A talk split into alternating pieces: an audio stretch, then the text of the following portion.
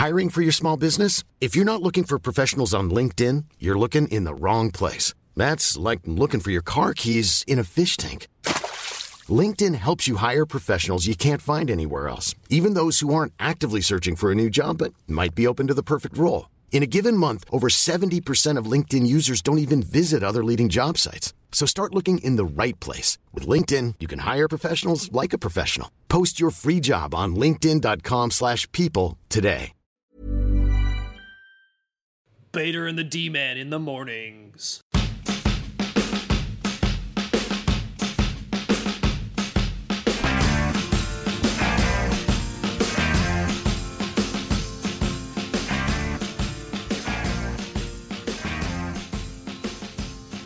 Hey Douglas, how are you doing, man? Uh, I'm wide awake, sir. How are you? I'm good. Uh, public service announcement to everybody listening. This is the third time we have attempted to do this in five days.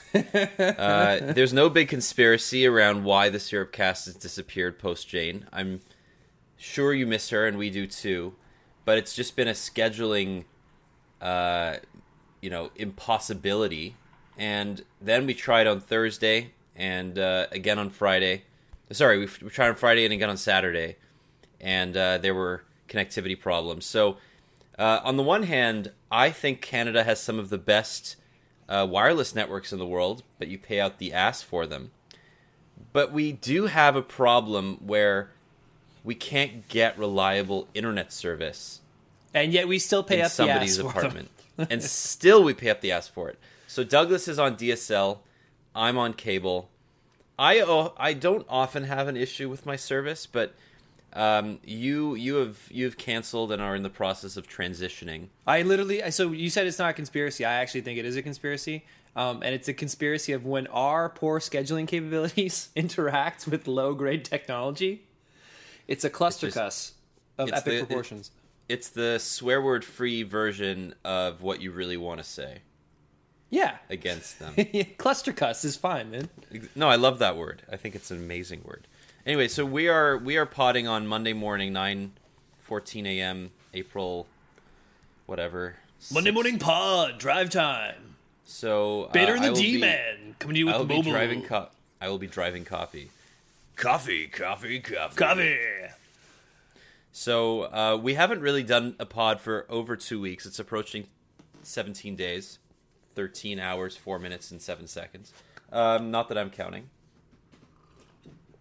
So I wanted to sort of do a roundup of, of the biggest stories of the last couple of weeks. The first of which is Future Shop closing. And we had this amazing 20 minute conversation on Saturday about this. and then your internet died. So yeah uh, what I think I'll do is uh, we'll just summarize part of what we said. So um, we'll, we'll attempt to do this really efficiently. The fact that Future Shop closed sucks, but it was for the best. How'd I do? That's pretty good. This is this is not the best yeah. song in the world. It is merely a tribute. Um, I think I, I think no, yeah. So it's it's really we we caught the news on a on a sleepy Saturday morning along with uh, Future Shop employees who were waking up going to work to realize that there was a sign on the door saying that they had basically lost their jobs, um, which is not the best way to lose your job uh, if you should ever lose your job at all. Um, the suddenness of the announcement kind of provoked uh, a lot of emotional outpouring from you know not only us but our the mobile syrup community of readers simply because for the longest time that's been uh, a hub for for grabbing for grabbing tech. But um, as totally. we've kind of discussed, you know, the needs to do that uh, have greatly diminished as the convenience and superior price and availability of e-commerce has kind of replaced the need to um, go to one giant box to buy a bunch of different tech. Especially when you can get it all in one phone now. You don't need you don't need like four departments when like your phone is half the things that they would sell. so I mean, yes, absolutely. Cameras and and other you know commoditized electronics have have dropped um, in in overall sales, but I mean, Future Shop was you know the place to go for 4K TVs and big ass sound systems and you know DSL cameras and things. I mean, these are places that have a purpose that mm-hmm. are just being disrupted by the Amazons and the NCIXs and and yeah, I mean, like the phone is making it a lot easier to buy anywhere you want. You don't have to go into a um, a store and do a lot of your shopping. You can do it online at home or or on the go. But as you said on Saturday, which I, I, thought was really interesting, is that people um, people are showrooming and and they're they're going into stores and they're basically like not buying things in the store. They're just using the store as as a testing bed for the product that they then go home and buy on Amazon for you know mm-hmm. two thirds of the price.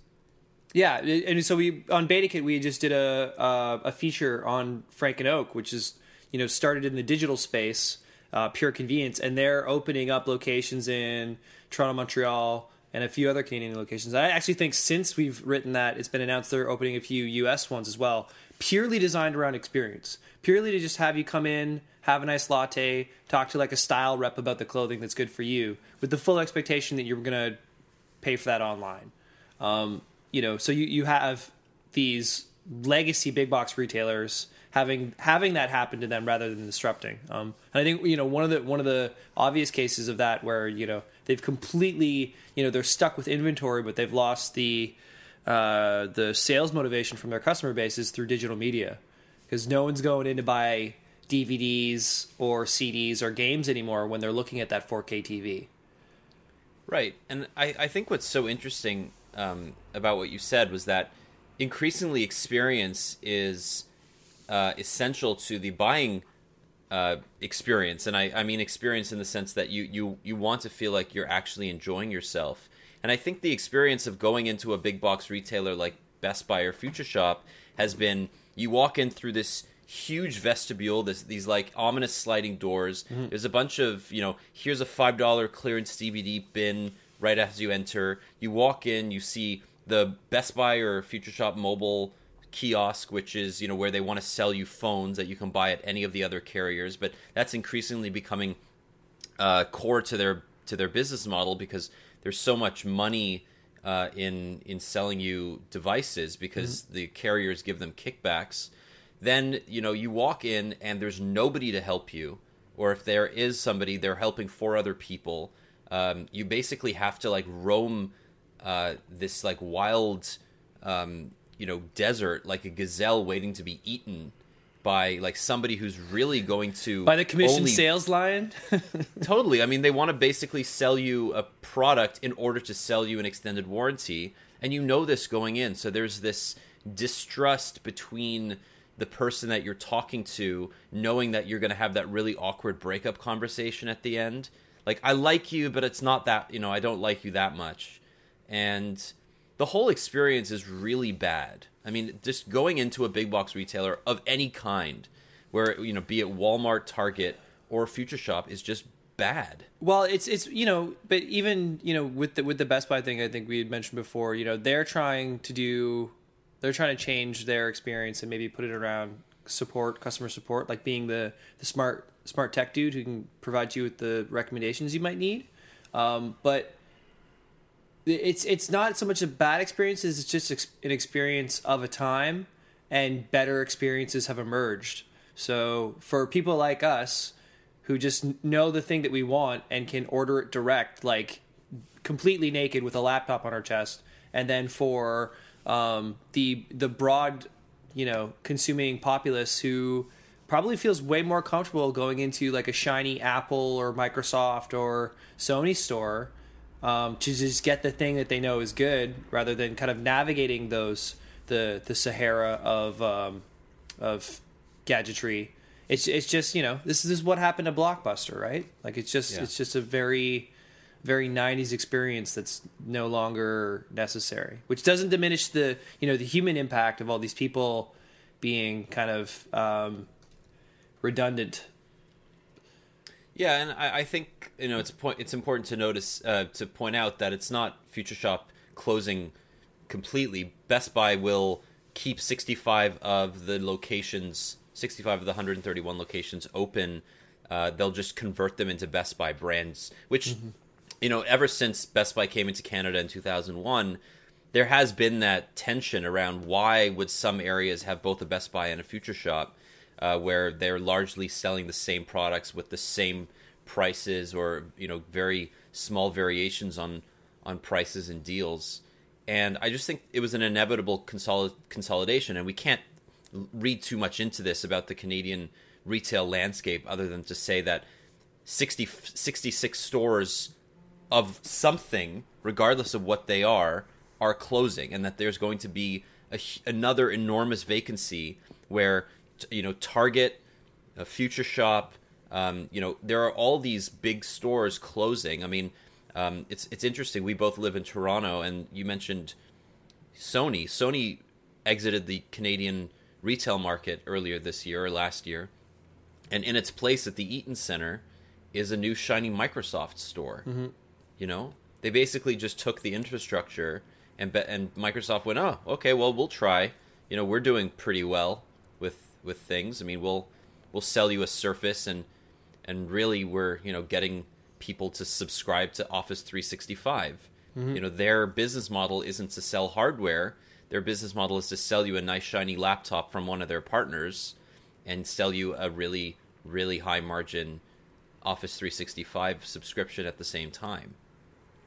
So, you know, it's interesting. It, it kind of comes back to that whole Frank and Oak thing, right? The whole physical retail presence is there to support its online experience. Totally. What's up, buddy? It's much more comfortable now. Oh, all right. I heard shuffles. So, um, I, I guess we haven't really mentioned him, but uh, before we get into another into another um, topic, we should say hi to Igor. we kind of just glossed over that fact. Uh, Whatever, new guy. hey, new guy. So Igor, Igor uh, Bonifacic, not Still don't even know. Two hour debate on Thursday how to say his last name. Not, nothing conclusive. Okay, so Igor B um, is our new staff writer. He has uh, he has come on board on short notice um, from the Toronto Standard, where he was uh, the managing editor there. Uh, he did some good work for a few publications. He is uh, learning the ropes, to, let's say, of the tech world, and uh, he's doing a fine job at it. Yeah, he was the, actually the one who broke the story on Future Shop uh, on March 28th. So welcome, Igor. Uh, if you if you're if you're listening, yeah, which you should I'll, not be listening because you should be writing. yeah, if uh, if you're listening, why? Yeah.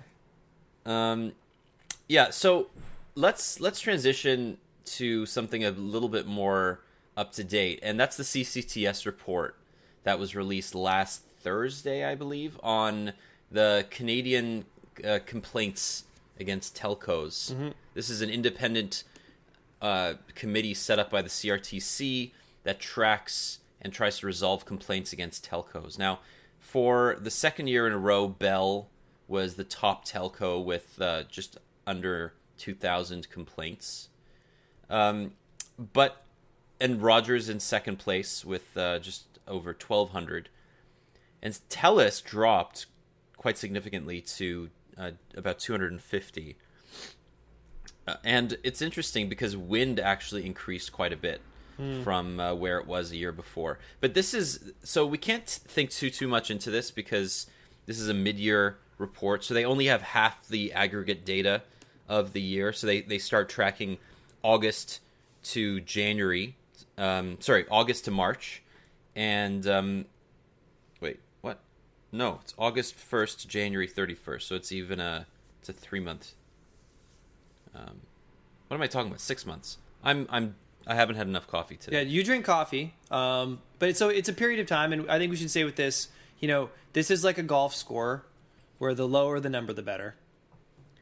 Yeah, and Bell also is disadvantaged in the sense that this tracks all kinds of services. So it tracks internet, phone, long distance. Yeah, like if the Raptors lose, I think they actually get complaints. yeah. Well, the Raptors keep losing, so yeah, lots of complaints this weekend. Um, but I think what's interesting to take away from this isn't that Bell or Rogers is super high. I mean, 1900 complaints in six months is really not a big deal. Um, it's a big deal in the sense that there are 2,000 complaints, but 87% of them are resolved satisfactorily. 97% of them are are closed in the sense that that extra 10% weren't resolved to the satisfaction of both parties, but one of the parties, whether it was the carrier or the person, um, was uh, was you know deemed okay closing the file. So mm-hmm. they don't disclose why that is, but you know 97% were concluded. That's good. Um, it's interesting that wind has increased as much as it has, largely because it's growing pretty quickly, and as a result, people are treating it in a similar way as they do uh, a lot of the other carriers. They're they're they have higher expectations, which is great. Yeah. Um, you know, now that wind has all this resor- all these resources and all this infrastructure to improve its service and expand its service, they really need to do a better job making sure that customers are happy. And I think people were giving them sort of a an, an, easy out because it was considered a new entrant for so long. Well, well there's also an acceptable level of complaints that you get, um, and I, I, would expect that you know as they kind of like roll out and and, and expand, there's still going to be those people kind of waking up to uh, some of the the poor service issues that Wind customers can have in certain spots. But I, I think you know. I, obviously, they're within a, a respectable range over a six month period of complaints. Uh, I think the other statistic that was interesting was that how much uh, Bell, or sorry, not Bell, uh, Rogers had dropped in the period um, following the last report, so that you know that their commitment to customer service in their um, in their new strategic plan is kind of being actually um, pushed through and showing some results. Well, as I've said many times, Rogers has taken the stance that it's okay to pay customers more for a better product. I think what a lot of people were frustrated with about Rogers in the past was that they were paying a ton of money for service that just wasn't very good. You know, you would get very basic, bare bones internet, wireless, and cable, but the customer service was was crap and the value adds were crap. And I think now Rogers is understanding that you know if you're going to to charge people hundred dollars a month for wireless and one hundred and fifty dollars a month for cable and another hundred dollars for internet, it would be awesome uh, if it you, worked. it, yeah, absolutely, it would be awesome that it worked. And generally, you know, Rogers has the fewest service complaints, um, but it it also is now thinking, okay, well, we'll we'll throw in two years of Shomi, we'll throw in a year of NHL Game Center, we'll throw in you know a bunch of Vice content with with Fido customers, right? Like their whole thing now is this value add strategy of of you know building on top of what it uh, of, of, its core services, and mm-hmm. and I think you know Telus has taken a different approach where they say, okay, well we just do one thing really well, we just do service and customer service really well. Yeah, and they, um, they've all, and that's that's that's like a legacy thing with with Telus, right? So, and also it's, it's interesting, you know, um, as as the complaints are being resolved, uh, that is an indication of good customer support. But it's um, if support and care and attention towards customers moves further up the chain, it can actually limit the amount of complaints. Um, so I, I think you know that's Telus kind of reaping the benefits of of years of commitment to having just a good customer experience, not just customer support. Um, right. So you know, as, as if Rogers can continue to do that, um, it also speaks to the fact that Telus probably has a better infrastructure in place to dealing with support. As I, am sure you were you were implying, but you know they they basically they have a team around avoiding complaints to the CCTS. They want to yeah. make sure that they nip it in the butt as soon as as soon as possible. Totally. And um, you know because I mean, full disclosure, Telus was on us about posting about this this thing. They wanted to, they wanted people to know just how low on the list they are, and totally. they're very proud of this thing. Like they they are advertising the CCTS report for them is almost as important as um, a, a, quarterly earnings report for for Rogers and Bell, right? Like Telus is is obviously a public company. They love earning profit, but they're their whole thing, their whole value to shareholders ethic is around customer service, and Yeah. that's why they're increasing their customer base because they've done a good such a good job selling this idea that they're better at customer service. Totally, it's it's totally a key metric on their brand equity.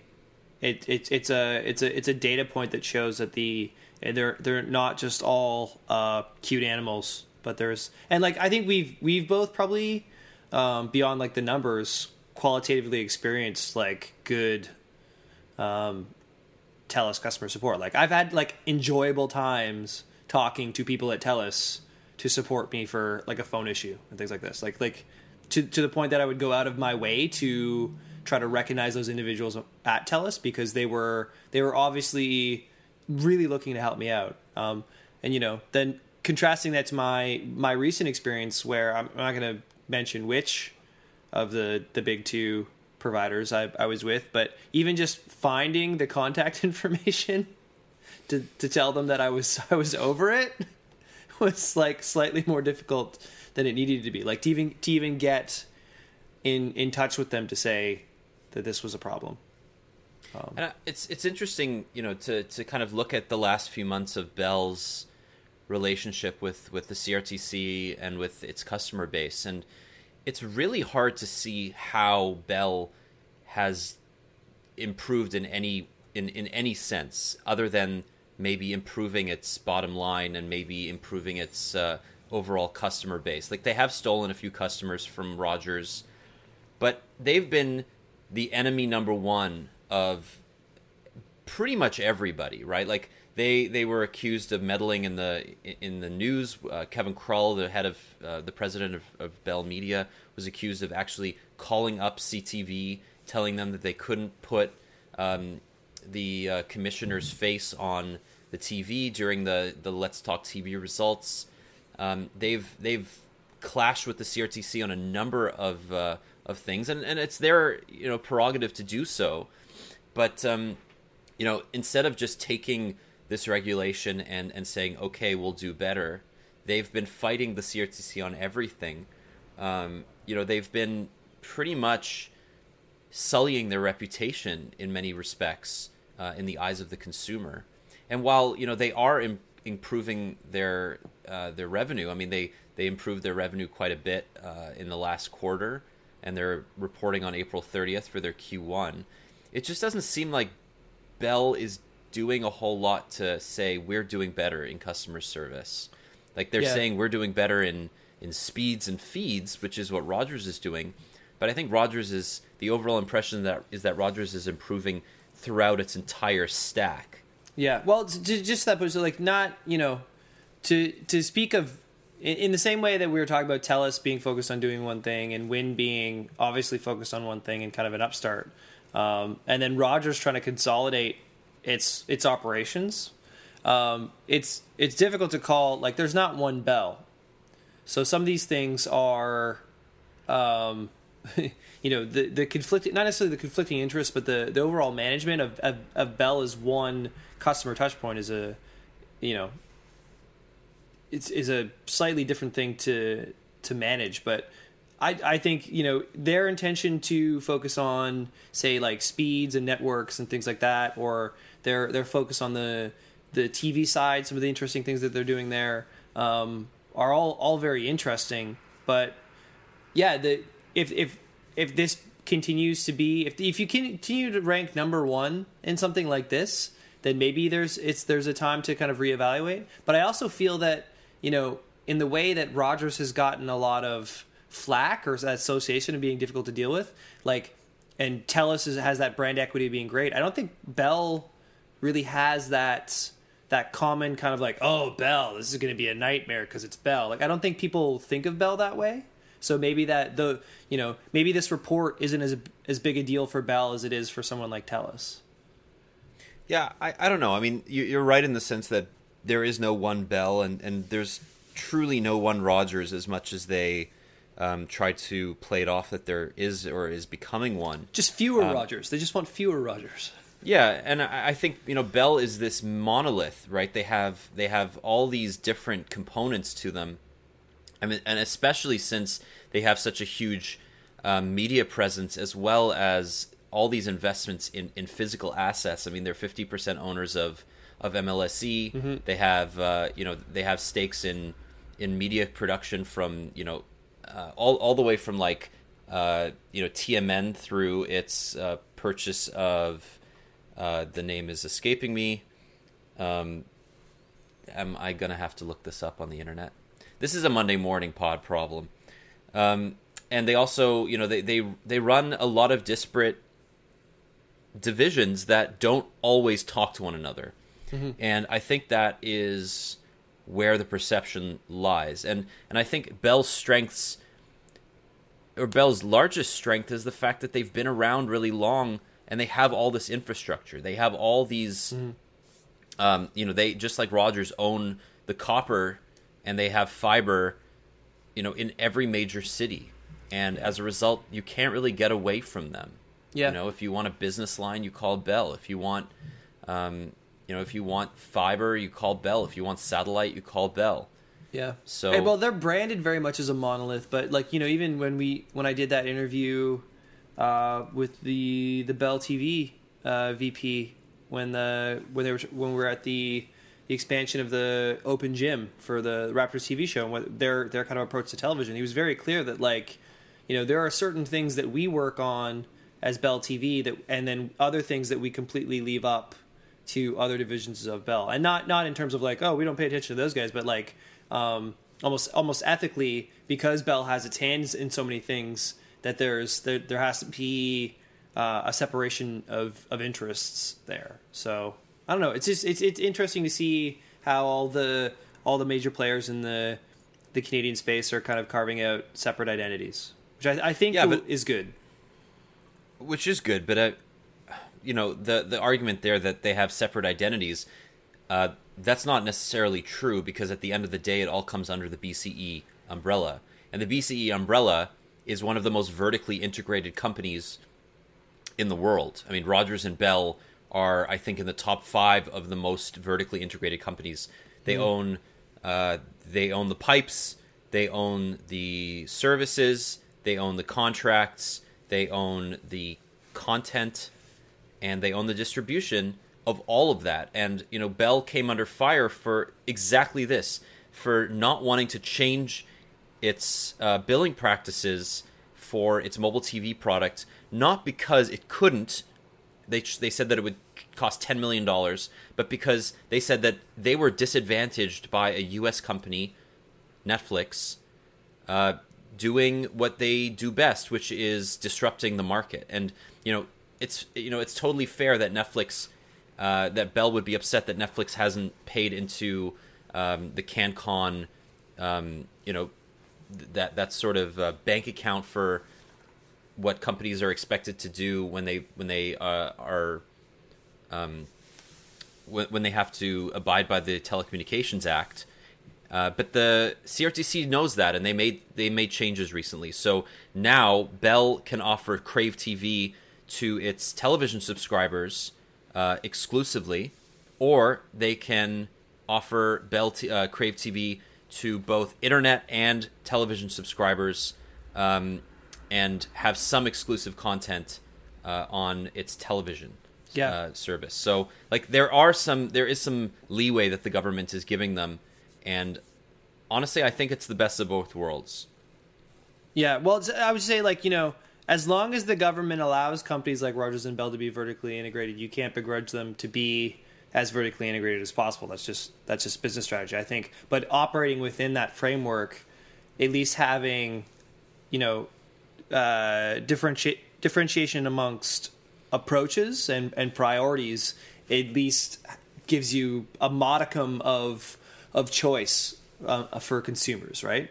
Um, but yeah, right. So, uh, do we want to do we want to tie this all together to uh, uh, the Koodo news? Yeah. Okay. But first, it was Astral Media that they bought in June 2013. Awesome. So I just wanted to make sure that everybody knew that, as uh, early on Monday as this is, I can still use Google. Um, and the other thing was, uh, you know, the CRTC has done a lot to make sure that if customers want services like Crave or Shomi, uh, they can get it. but the but Bell has its, has a right to want exclusive um, or at least limited distribution of something or tie tying a service like Crave to its television, largely because Canadians want their cake and they want to eat it too. That doesn't work that when I say it that way, but um, you know the fact that Crave is four dollars a month is directly tied to the fact that it is paired with a television subscription. It's not going to be four dollars a month when customers can buy it with just an internet subscription. Totally. Or when So- when you can when you can buy it just not with anything perchance. Well, they Um, they won't do that. I mean, they just won't. They, it's not designed to be that. Um, but I just find it so interesting that a lot of our commenters read read these things and they go, "Well, Bell should just be offering this for four dollars a month outright." I mean, they want to compete with Netflix, right? They want to build up a customer base. It's like, okay, great, but look at the content on Crave TV. The content on Crave is five times as good as it is on Netflix Canada. I mean, it's not Yeah. even comparable. Yeah, and those negotiations can happen for a reason. Same with same with Shomi, right? Like, um, I, I think I think you're the best way to just describe that, like like the tension between because because we talk a lot about like what the carrier should be doing, but from the Canadian customer perspective, they just like cake, right? Right. They just they, They just, just like want cake. the icing all the time. yeah, and you know i love i love hearing from from canadians um, about this because it's it's interesting to see the non-bubble perspective right we are we live in this bubble and i appreciate that i don't have, i don't see everything um, you know objectively because i hear from both sides and they they want you know the, the companies want me i'm basically the conduit for these companies to try to filter their message. And i get that. I mean any media any media business has that tension. Um, but the problem is that on the one hand the a lot of the canadian consumers just they they res- they react viscerally to things they have one poor experience and they will never forgive. I mean, my mom is is true. Like that's true of my mom as well. You know, she had a bad relationship with Bell. She had some long distance charge a few years ago, and uh, you know they they charged her for some call to the U.S. that she thought she'd paid for under her long distance plan, and she's never forgiven them. I mean, it's like Well, it's, like airlines, those- right? There are cer- there are certain brands that we have a personal relationship with that like get into our lives. Where if if if you have a bad experience, if that relationship goes south, it really goes south. and like flying on an airplane or your your phone bill or your TV or your internet connection, like things that operate in your home, if they're broken, like if the plumbing the plumbing breaks, you're like, okay, I gotta call a plumber. I can't need need water got to do this but if like the if the pipe that provides um the cartoons and the sports breaks it's like maddening because people the only reason you have a home is so you can sit in it and watch tv right like Right, but you know, I, I think if you paid a plumber every month, um, I mean, it's it's sort of the idea of insurance, right? Like Yeah. you expect insurance to work when Yeah. you when you need it to work. You Totally. pay every month, and you do it so that it will work when you when you need it, right? Um, we pay Rogers and Bell and Telus for service, but we expect it to work every day. You know, it's it's one of those things where we rely on these services every day. They but but when they stop working, then that whole idea of the insurance mindset comes in. You expect them, oh well, you know, we pay you something uh, we we pay you a monthly fee for something that we use all day every day, but when it breaks, that's when we really need you to step up. Yeah and totally. it's like this it's like this double expectation you know? Yeah, it's a, it's a yeah, it's a, it's a totally a fine line to walk, um, and it's a, well, it's the type of thing where like if you're gonna be kind of a premium, a premium brand, then you're just that's just that's those are just the stakes of the game, right? And that's that's something that you know if if Wind looks to expand and to grow and really own that kind of mind share, they're gonna they're gonna have a different customer base than just like the young student who's like, oh sweet, I can get a phone and pay like twenty bucks a month and have that and just not think about it. like you know they're gonna have a, a wider customer base who might expect um, Totally. superior service. so i mean that's a good transition to to the Koodo thing because um well that's going away think we don't know that yet but Uh, Koodo is going through a br- rebrand, as Yeah. is Fido, and Rogers did already. Uh, so these are, you know, these flanker brands. Koodo's Telus' fr- flanker brand, one of them now that they own public as well. And Fido is Rogers' flanker brand, one of them because they own Chatr. You see a trend. Um, so what's what's going on with this? I mean, this is Fido is appears to be going through a huge refresh. Like they're changing their logo, they're changing their entire plan lineup, they're changing their strategy. Whereas Koodo is is just going through sort of a light maturing. They're getting rid of El Tabador, or at least uh, we think they are. Died on his way to his home planet.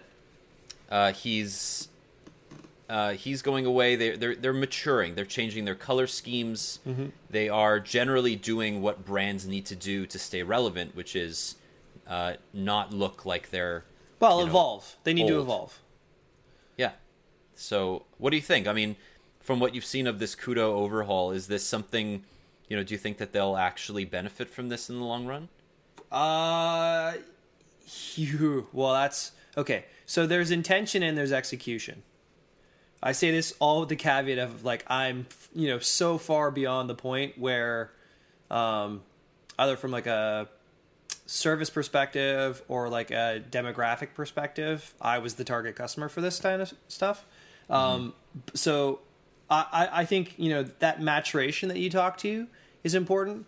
And to tie it back to the previous conversation, you know, as all the the major high level brands kind of sort themselves out and their relation to the Canadian customer and the the proposition that they want to provide in 2015, the the opportunity and the value of these these kind of sub brands is to specifically target um, segments of the Canadian population that either wouldn't immediately be appealed to by the the umbrella brand or that they might be able to completely own. And I think what Koodo had done previously, um, at the very least, was like target a, a pretty pretty young demographic, like just and a you know a very kind of like with a re- an irreverent style that uh, that might not as I would say turn off most, but just obviously wasn't for them. So I think I think with the rebrand, however it plays out, it, it's it, they're maybe just looking to um, acquire more or or grab onto more. Um, so I think you know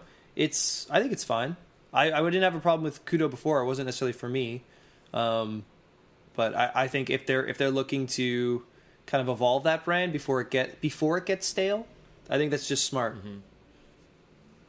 Yeah, what's interesting is that generally Koodo is uh, within you know a margin of a few dollars the cheapest flanker brand of the big 3 Um, you know, Te- Fido has also tackled this problem of how do we differentiate ourselves from Rogers.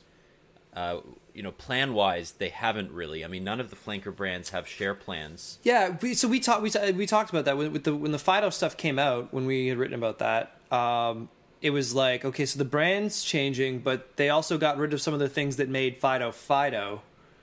Um, whereas whereas with this, this seems to be more related to the actual just the brand. Yeah.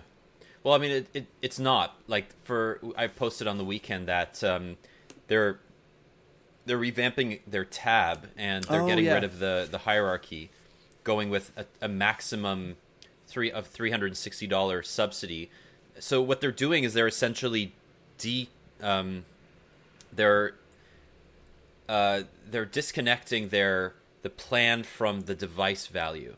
So what happens is when you walk into its into a Koodo store and you want to buy a six hundred dollar iPhone 5C, say it's six hundred dollars outright, um, and you don't want to spend six hundred on it, you can then choose to finance the phone up to three hundred and sixty dollars and pay the difference, the amount that they gave you over the course of two years.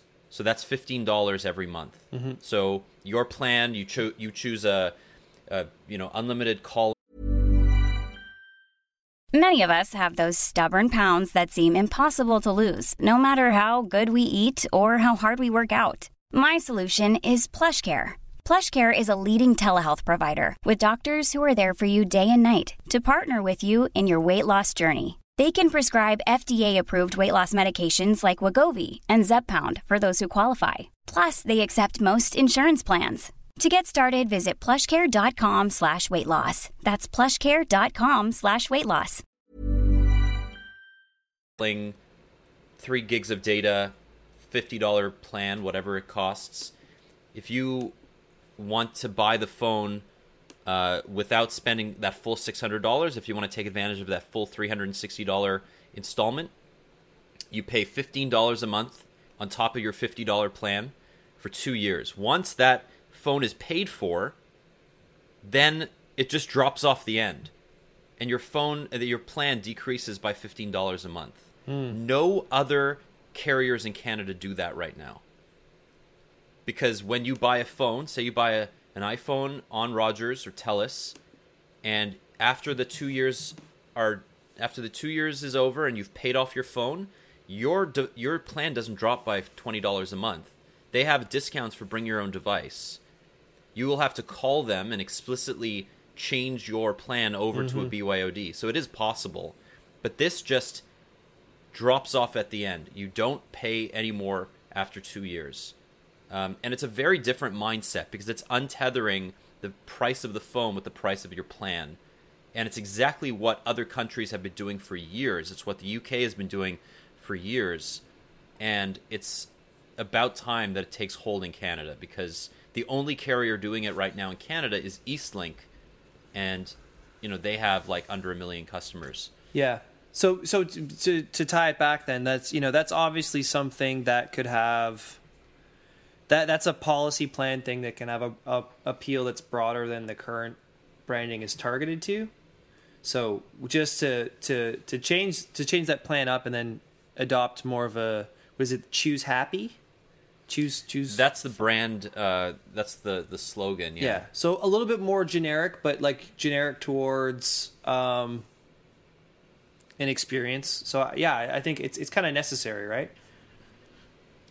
Well, also, I mean, it, it ties into Telus's larger brand appeal, which is if you're our customer, you're going to be a happy customer. So they're trying Yeah. to get that same customer friendly idea going with Koodo as they are with Telus. Because Telus, you know, when you think of a Telus store, you think of lots of employees. You think of somebody standing at the door going, "Hey, welcome. You want to, you know, you want to be my friend? Like, let's get you a two hundred dollar a month plan."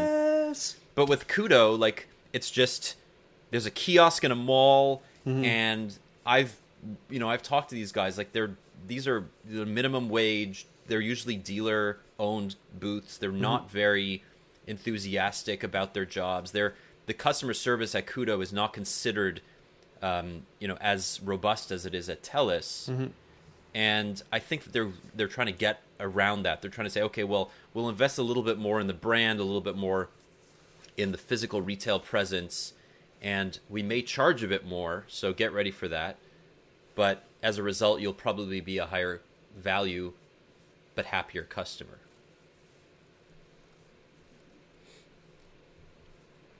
Are we gonna get El Tabador on the on the pod?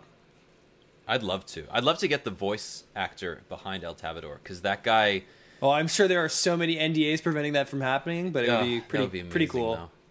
Just Yeah. get him to do just get him to do like a, a little bit like you're listening to the Mobile Store podcast. like I, I listened to. Um, this is a bit of a a, a sideway, a segue, a side glance. Jesus Christ, I can't talk this morning. Bader drinks a lot of coffee. I do. Mo- I drink. I drink like does. six glasses a day. Cups, We're- cups. We're, suffering for you, readers and Yeah, listeners. Thank you. Um, so I listened to Canadaland a few months ago. Mm. Uh, that's Jesse Brown's excellent podcast, and he had the guy who does Ed the Sock on the show. Um, Yes. and this guy sounds nothing like Ed the Sock, obviously. um, but the guy is just this like long-time voice actor who started out doing uh, just like nothing radio, and eventually adopted this Ed the Sock persona and carried it over to Much yeah. and um, you know, like just the the things that he was he could get away with as the sock uh, that no human could get away with, even though he was clearly like right underneath the interviewer. or the interviewee was astounding, and he would. He, if you haven't listened to it, uh, just Google Canadaland Ed the Sock. Uh, it was, and, and, those Fromage episodes. If you haven't watched them, go Google uh, YouTube them. They're amazing. But um, yeah, listen to Ed the Sock uh, Canadaland. It's awesome. Anyway, so yeah, I uh, I think that um, that that wraps that up. We should get if, if we can't get the El Tabador guy on, we gotta get Ed the Sock on. Steven Kerzner, that's his name. He's uh, he's he's really well known. Um, okay, so let's talk about um, what do you want to talk about? We got voice over LTE. Oh, okay, yeah, we're keeping we're keeping this pretty uh, pretty carrier heavy, but this I think this is good because as we said right before, this is the voice over LTE is the the promise of the mid two thousands today. It's it's basically Skype without opening an app on your phone. Yeah, it's like it's but like it's... a thing we literally could have had. Uh, I was what like eight years ago now. Uh, no. Definitely, definitely seven. Definitely seven no, years no, ago. No, no, no. So voice over LTE. Okay, hang on. Whoa, hold hold your horses. Okay, voice over LTE uh, implies that you need obviously LTE, which only came to Canada in earnest in 2012. So yeah, it's mid 2000s in the sense that Skype existed in the mid 2000s, but you know, so did cameras on phones, and mm-hmm. those exa- those weren't exactly high quality. So um, fair, fair. Let's let's talk about the benefits of Vo- VoLTE or Voice over LTE. So Rogers is the first carrier in Canada to launch it. It's only on one phone, so it's really not launched in the you know in the in the in the true sense of the word. It's a pilot. yeah, um, definitely. But it's on, and it's on. It's not even like it's on a, you know, a, a popular phone. It's on the LG G3 Vigor, which I yeah. I have right here. Yeah, they, they, they strapped a helmet onto a German Shepherd and shot him into space. this is not a launch. That's awesome. Name um, the dog. Basically, Laika. don't gotta Google that. Okay, so I mean, just just to talk about the LG G3 Vigor, if you're watching the video pod, it's a very it's a smaller five inch version of the G3. Uh, it's really nice, actually. It's probably the right size for me. I, I, I think that you know five inch phones are probably uh, better for most people, but this is just super underpowered. Like Snapdragon 400, one gig of RAM, eight gigs of internal storage.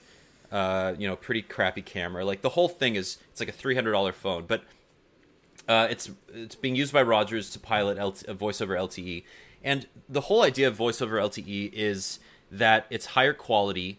So you're gonna have Skype like phone calls. It's going to be wideband, uh, wideband codecs, which sound a lot better. You can get a lot more information into that into that um, you know small data packet uh, because it's using LTE, so it has more.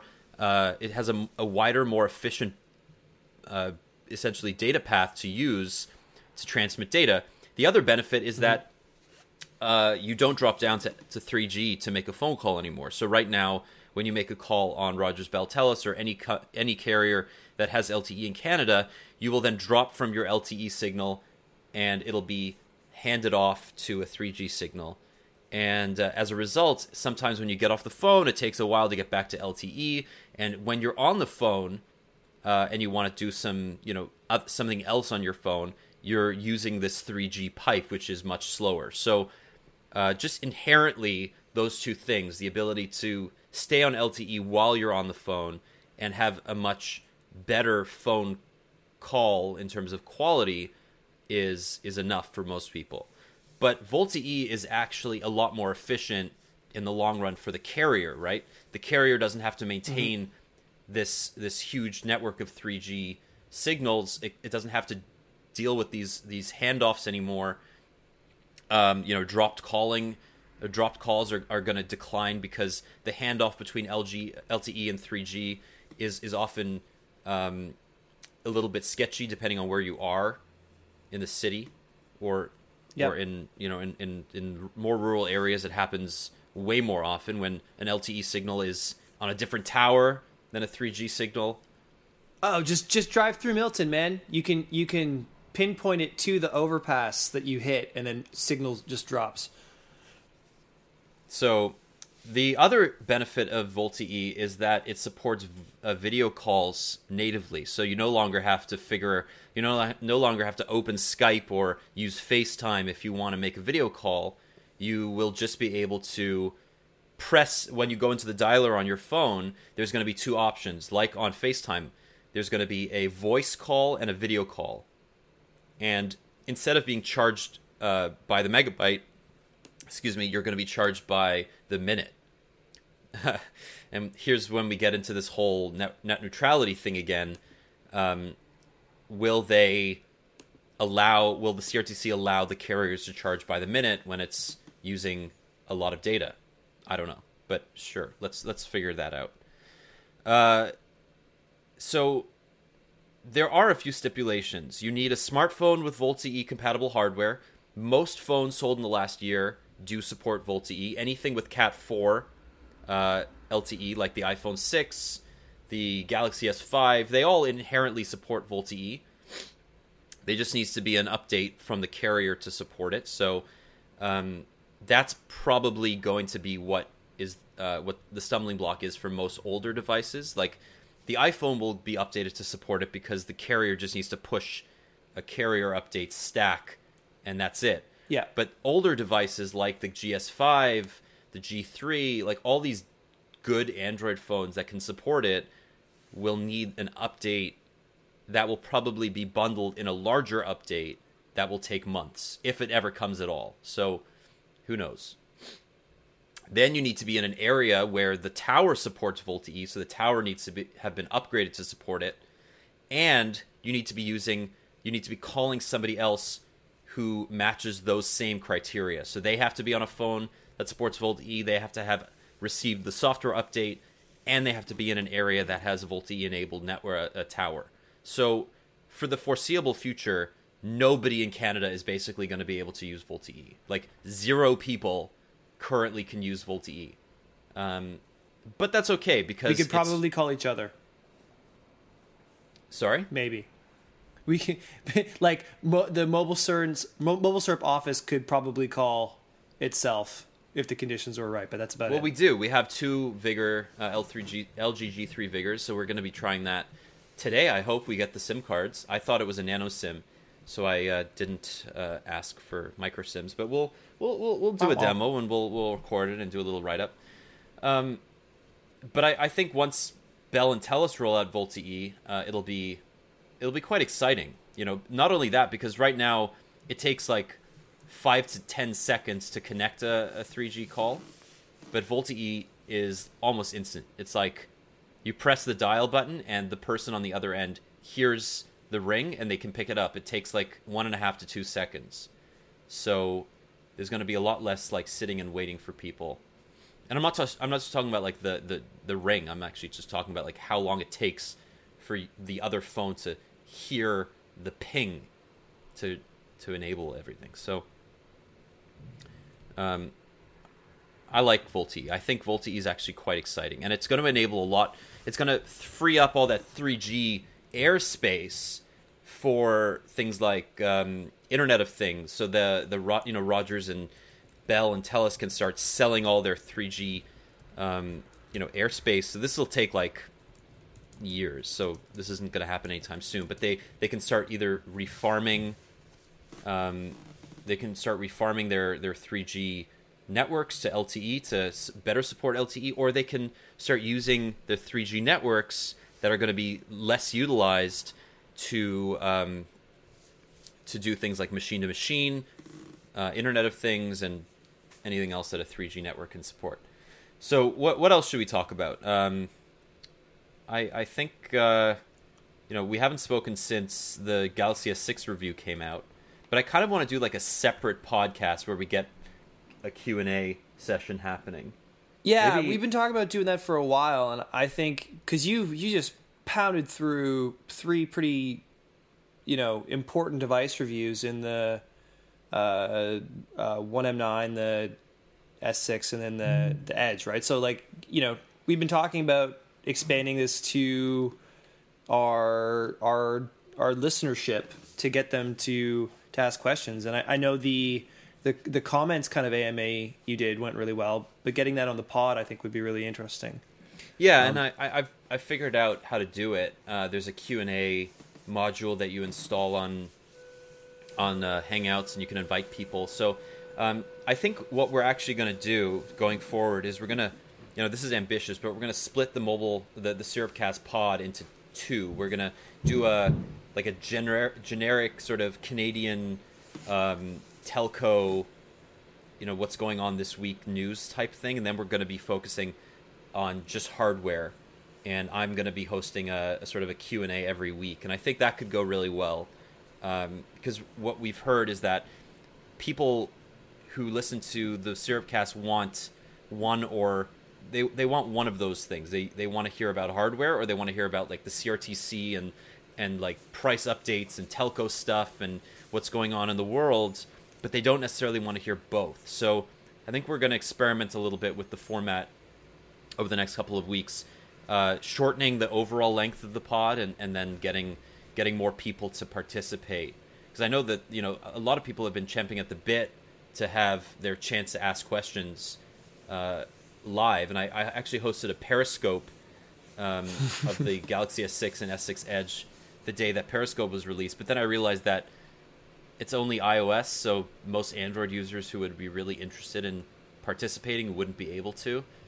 So that kind of failed. But uh, yeah, it's it's it's coming on April 10th. So the Galaxy S6, S6 Edge, and HTC One M9 are coming out at the end of the week, and I, I think it would be a good idea to figure to, to get people to, to ask some questions on the pod. Yeah, I dig it, and I, I do. I, I think it'd be interesting, kind of uh, having because there are people that you're right. They're really interested in the hardware, and there are people that really, really like uh, CRTC related kind of information. So to, mm. and then there are people who love both, and now we will be totally. giving you twice the pod for the same price. Nothing. For nothing. Zero. For just your affection, your love, your forgiveness, basically forgiving us for being well, not us, me, for being as art- inarticulate as uh, as as I can be. Um, it's amazing how much less articulate I am at 10 a.m. on a Monday morning than I am at 4 p.m. on a Thursday. Yeah. So it's incredible. It's uh, I and alcohol is in no way related to that. Yeah, no, I didn't finish off a bottle of wine at 11 p.m. last night. I have no idea what you're talking about. Uh, let's let's talk a little bit about uh, the iPhone 6 price increase before we go. So that's been one of the biggest topics that nobody's talking about, and I think this is super important, like way more important than anybody's giving it credit for. Because on March 9th, when the uh, Apple Watch pricing was announced, Apple quietly increased the price of the iPhone outright in Canada from like $90 for the iPhone 6 to $150 for the 6 Plus on the high end, like the, the 128 gig 6 Plus. But what it ended up doing was forcing the carriers to also increase their prices. Because if you know anything about how Apple does business, Apple doesn't give a high margin to the carriers. They sell the iPhones pretty much at cost. Um, and they don't allow the carriers to uh, to make much money from them. So the carriers have a love hate relationship with the iPhone because the, an iPhone customer generally spends more per month. That's just the reality. Uh, but they also don't make much money from the hardware sales itself. Whereas on yeah. Android, they uh, you know lots of Android phones have much higher margins and they can then discount them over time. That's why you don't see iPhones dropping in price over the year. They they do a little bit. They go on sale during like Boxing Day area, um, sometimes during during Black Friday, but not not really.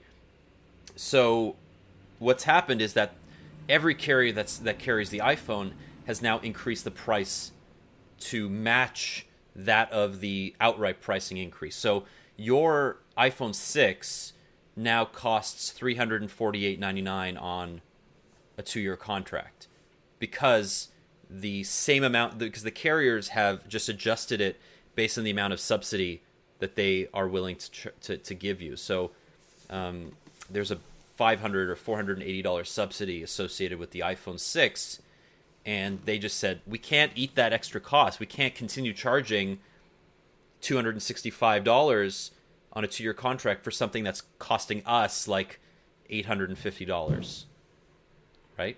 Yeah, because the the the other problem that you that is related to this is, and and we know, um, not only nationally but at a store to store level, like the percentage of of store sales that are like iPhone sixes or like iPhone devices compared to other devices, it's like hugely significant. So like this, this isn't. Um, like if Sony was doing this with the Z3 compact, it would not move the needle.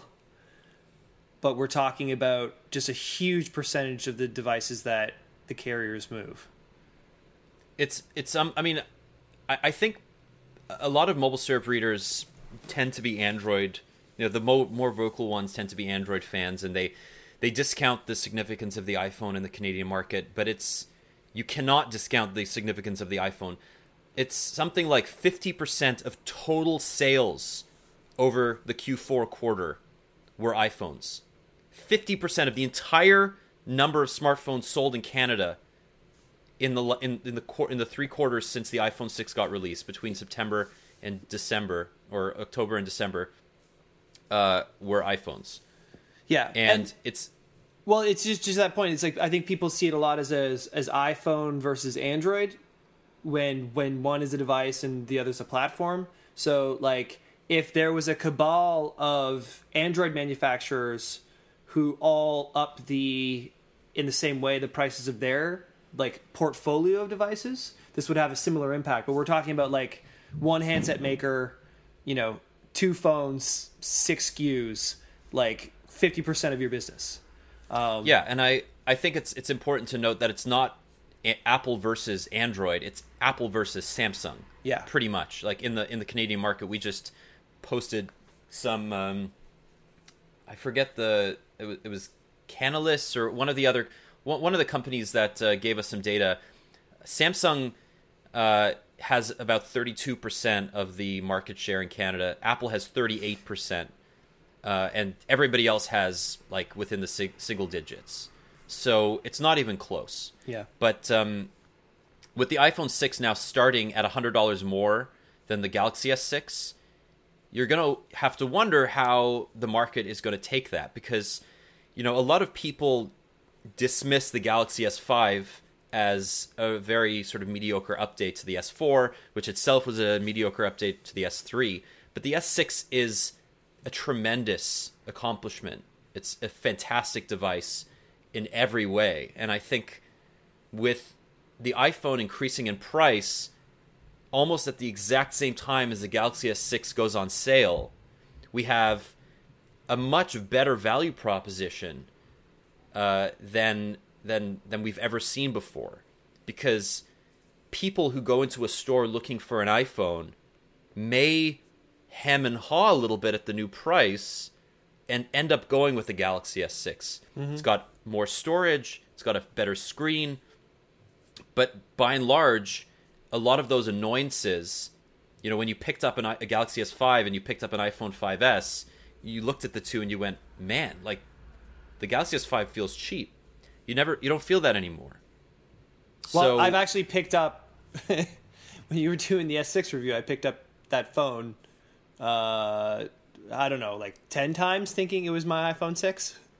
Like it's you know the well, it's it's there right like the um the the gap. I mean, is, there's no mistaking it. Yeah. Like, oh, sorry. I mean, there's no mistaking the fact that they look the same or very similar. It, there is mistaking the fact that they are very similar. So, yeah. um, let me let me let me tell you a story.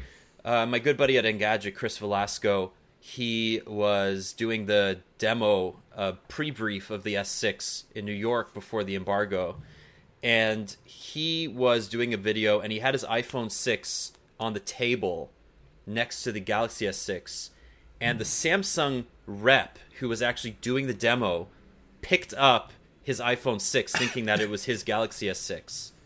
Wow. Because I mean, I'm not saying that they look exactly the same, but, but there is no way but there's no way that one could. I mean, to to say that they are completely different looking products is is just a non-starter. Like Samsung the, the bigger question isn't whether they look the same, it's whether Samsung is just using objectively good design or whether they copied the iPhone, right? Yeah, like a lot of people are praising the Galaxy S6 for having a great design, but is it that it has a it, like an, an, an objectively great design, like the where it started from nothing and and they just built it from the ground up as having a beautiful you know design? Does it you know its combination of metal and glass make it look great without the existence of the iPhone? Could they have built this without the iPhone six? Probably not. But at the same time, they do deserve praise for building a beautiful product, whether or not it is based on, or at least derives a lot of its influence from the iPhone. Yeah. Well, this is this is the Does point that of the podcast diminish where it in any way? This is the point of podcast where 32% of our listeners throw down their headphones and discuss. But but so to to, to draw it back because you know regardless of I think it's it's enough to say at this point that the devices are close enough that if if your only consideration was price, you now have a major incentive to go another way. Um, the in terms of the extent of impact that'll have in the Canadian market, I do have to say that like, you know, the iPhone 6 has been out for a while. They've sold buckets of this device. So were this happening, you know, if the launches of the devices were closer, I think the impact would be significant. Um, I, the timing is weird that it would just come to happen at um, around Samsung's major launch, but like I guess you know Apple has uh, larger considerations when it comes to uh, the value of the Canadian dollar and, and things like that. Um, but I, I just don't know how many people are buying an iPhone six right now versus the the initial kind of release sales. Like if if it's Okay, if it's so- ten percent of ten percent, you know, like No, Apple I- sells I, more I devices think that's than anybody. true. And I, I think the re- here's the reason. The reason is that a lot of people are getting out of their. This is the double cohort, right? You have to remember in the next few months, the um, the the people coming out of three year contracts from 2012 are going to merge with people coming out of two year contracts from 2013 because before the wireless code of conduct came into effect, all the carriers began offering two year contracts in ab- around June of 2013. Yeah, that's fair. So there is going to be a confluence of people coming out of their contracts looking for new devices. And what they're going to see is a store shelf full of iPhones and Galaxies at 300, you know, 250 to 300 dollars. And then there's going to be everything else. Right? Which is going to be the HTC One M9, the LG G4. Uh, these are high-end phones obviously and the Sony Xperia Z4. And then there's going to be all the mid-range devices that everybody can still buy and are still pretty good. But when you're looking at a at a flagship, at two flagships, most people are going to look at the Galaxy and go, "It's hundred dollars cheaper. It's probably a pretty good device. It's it looks beautiful. It feels really good. I'm just going to go with that." Or they're going to see the Galaxy S6 Edge as having the same upfront price as the cheapest iPhone 6 and they're going to go wow that's beautiful. That's got a you know dual curved screen. You know it's got all these cool features and it's got 32 gigs of memory. And I think a lot of the salespeople at the stores are going to be like yeah yeah yeah go for the Galaxy. Go for the Galaxy. It's finally hit its peak. Go for the Galaxy. Mm-hmm. so I mean I wouldn't count out the fact that carrier salespeople influence the uh, the direction that a lot of people go in. Totally, totally. And I, I think, you know, but okay, so then let's let's look at this. So, you know, assuming that the Canadian dollar eventually rebounds, you know, in six months, we're looking at, you know, one country in a portfolio of countries around the world where there's a price difference creating um, this this peak buying time. If, if ever you were going to go jump over to, to a Samsung device, it would be now when um, whatever percentage of Canadian smartphone owners are having like the double cohort is having their contract end. Um, you know, is that if say you know 25% more people or like I, I guess I'm just trying to figure out like we you know projecting out what the impact would be of this would it just be you know Samsung has a really good quarter in Canada or does it it's not going to radically alter I don't think the the distribution of Android versus iOS in Canada um, it might I mean look at the influence that the iPhone 6 had on the market share in the US you know just single-handedly they they chain the iPhone put Apple ahead of of, of Android uh, in the U.S. single-handedly. I mean, it moved the needle. It moved the needle in Japan. It moved the needle in South Korea. Okay. You know, it moves the handle, right? Like moves the needle. Sorry, the handle is is what I'm going to use after. Um, the uh, you know, it's really not. You can't underestimate the power of of the iPhone in completely re- reshaping a market. And I also don't think you can underestimate the power of Samsung in this particular product. You know, they have had a lot of success, and even the Galaxy S5, as you know, mediocre as it was considered, still sold like 20 million units. Yeah. Right? It wasn't a failure by any means. I think the Galaxy S6 is going to sell double that. I think it'll sell 40, 50 million units. It's a beast of a phone and coupled with the fact that there are two devices now, right? You have not. I mean, not not to mention the fact that Samsung has a pretty decent lineup right now with the with the Note 4 and the Note Edge. Yep. Right. So those are still good products that you know you can buy for not as much. I mean, the, the, Note Edge is still it's four hundred dollars on on contract, but the Note 4 is 200 299 So if you don't want the Edge, you go with the Note 4. You know, I mean, they have a pretty strong lineup, is what I'm saying. So, yeah, I just I guess it's it's like I I think you're completely right. I think it's a, it's a very when it comes to the Canadian market, it's a very interesting thing. I think the way that the carriers responded to doing this obviously demonstrated how how how very much they did not want to have to do this. Um, yeah. But totally. I, I, just I guess I, you know it we'll just have to wait. Um, we'll just have to wait another quarter to see what the the impact is, and then uh, it'd be interesting if if if Samsung really hand you know uh, eats Apple's lunch in Canada. Is that enough for Cupertino to to sit up and maybe adjust the pricing at a national level again, and and take less of a um, of a margin on their devices just to maintain uh, market share?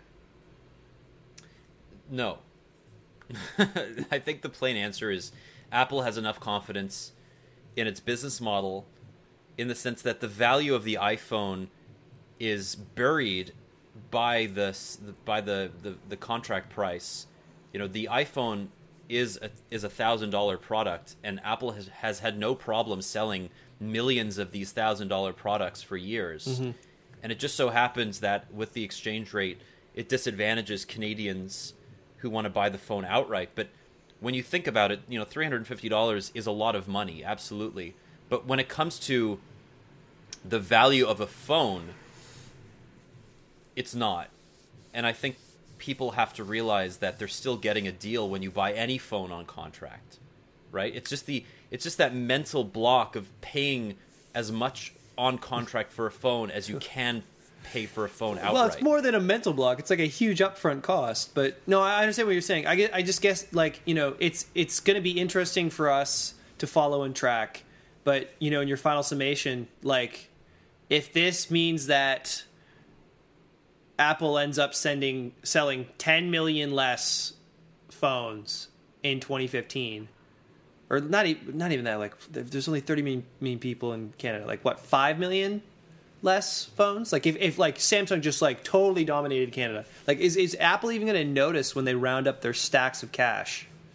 No, because Canada doesn't does has barely any pull in the market overall. I mean, five million is is not even close to the yeah. number of phones that Apple's going to sell. Like Apple, I don't know the entire. I don't know the number, but I mean, we have uh, estimated 27 million smartphone users in Canada I would think that the turnover is you know maybe a couple million a year, if Yeah. that. Okay. Um, So we're looking at a rounding error for Apple. I would I would say the, the more interesting thing was if if this were to continue, like if the Canadian dollar would stay at, as such for uh, a few years, the long term effects that that could have on, you know the the Canadian tech sector. Like you know there there was a time when all the the first initial kind of like ideas being developed in Canada were being built on BlackBerry because that's what everyone owned and then it mm-hmm. went to iPhone, and then like we we could see like this whole surge of you know Android app development coming from Canada's tech sector if if they know if they're trying to validate products and they know that say like seventy percent of the market now has Android phones and fifty percent of them are Samsung because of uh, you know can uh, Apple not prioritizing the Canadian market. that that I think would be the case if Android made money for developers, but that's a whole other argument, right? Because you know, Yep. regardless as as it's been shown worldwide, market share does not equal profit, and Android developers still make one quarter of the amount of money as an iOS developer. Yeah. Generally, I mean, sometimes it's a half, sometimes it's equal, depending on the on the game or the or the service. But you know, we've heard time and time again that paid apps don't do as well on the on the uh, on the uh, Play Store. That uh, in-app purchases are lower on the Play Store, and conversions of services like Evernote or Dropbox are are lower on the Play Store. So, you know, market share is one thing, and I think Apple will probably lose some market share in Canada just because the Galaxy S6 is so good, not because the iPhone got a price increase. But I don't think that'll affect how many developers start. I mean, if, if a developer is going to, you know, go ahead with an Android app, they would have gone ahead with it this year, right? It's not going to make a big difference in 2015, 2016 with the weak Canadian dollar making it easier to buy an Android phone. I think the fact that the Android ecosystem is stronger this year anyway is going to make that happen, right? Yeah. So the long and short of it is that right now is the worst time to buy an iPhone in Canada. Totally, it's terrible. I mean, it's not terrible. Like the iPhones are still, um, I don't. I mean, it's it's hard. Like I'm trying to figure out. Like, I want to actually ask people: Do you think a hundred dollar price increase is going to affect your, you know, if you were going to spend two hundred fifty dollars, are people going to spend three hundred fifty dollars on an iPhone? Like, it's a hundred dollars. It's thirty percent of the value of the phone that you were going to buy anyway. Yeah. So Or more broadly, how expensive can Apple make the iPhone before people stop paying for it? Yeah, uh, I mean that's that's a really great economics question that I, I would love to get an economist in here going. Well, actually, we have statistics to back that up, so uh, I'll try and get somebody to Let's do uh, it. Yeah. to answer that question for us.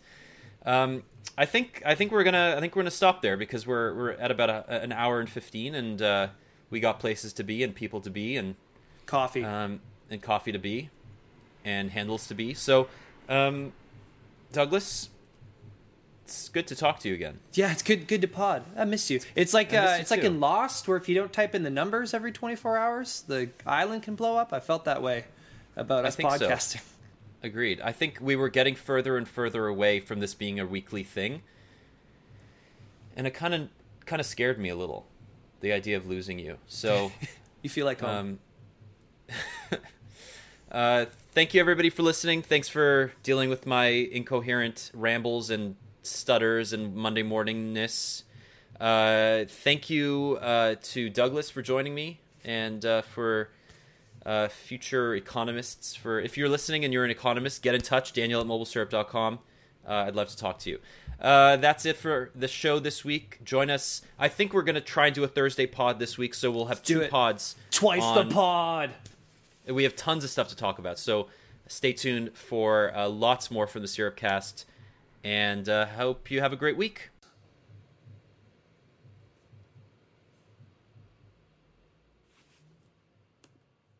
I think we could do a Bader and the D man. Mom deserves the best, and there's no better place to shop for Mother's Day than Whole Foods Market. They're your destination for unbeatable savings, from premium gifts to show-stopping flowers and irresistible desserts. Start by saving 33% with Prime on all body care and candles. Then get a 15-stem bunch of tulips for just $9.99 each with Prime. Round out Mom's menu with festive rosé, irresistible berry chantilly cake, and more special treats. Come celebrate Mother's Day at Whole Foods Market.